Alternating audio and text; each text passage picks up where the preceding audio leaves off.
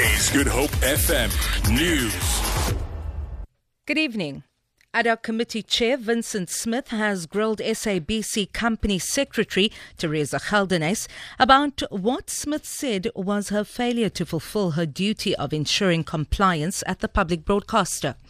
The committee chairperson cited numerous instances where he said Geldenhuys did not exercise her powers in protecting the interests of the SABC.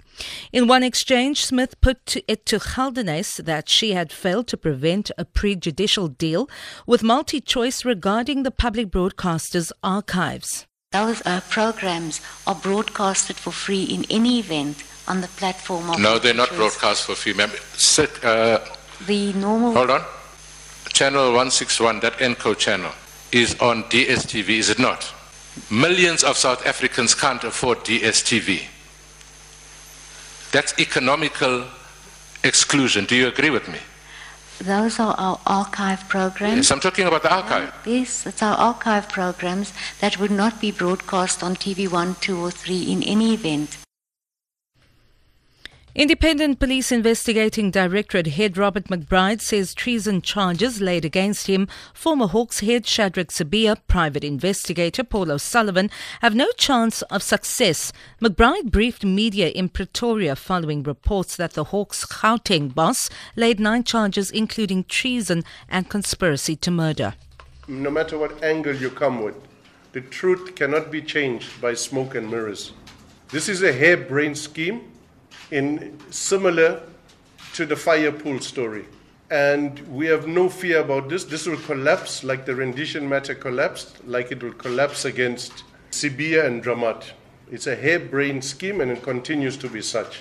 We are unafraid, we are unintimidated. The timing of these charges is very critical and people should interrogate that. Distraught family members of a slain police officer in Kraaifontein near Cape Town say they are still in shock and disbelief.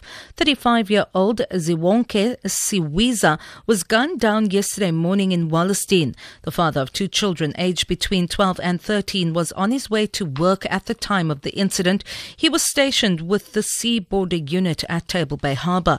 The suspects fled the scene with the deceased pistol. Colleagues gathered at his home today for a prayer service. His brother, Anati Sizwa Siwiza, says he still breaks down whenever he thinks about their loss.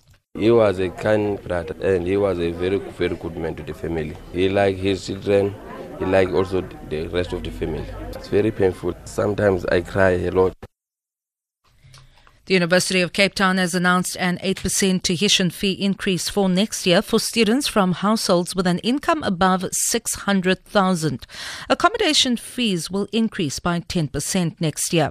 The fees will not increase for qualifying students from families with incomes less than 600,000 rand per annum. UCT has committed to providing financial support for the so-called missing middle.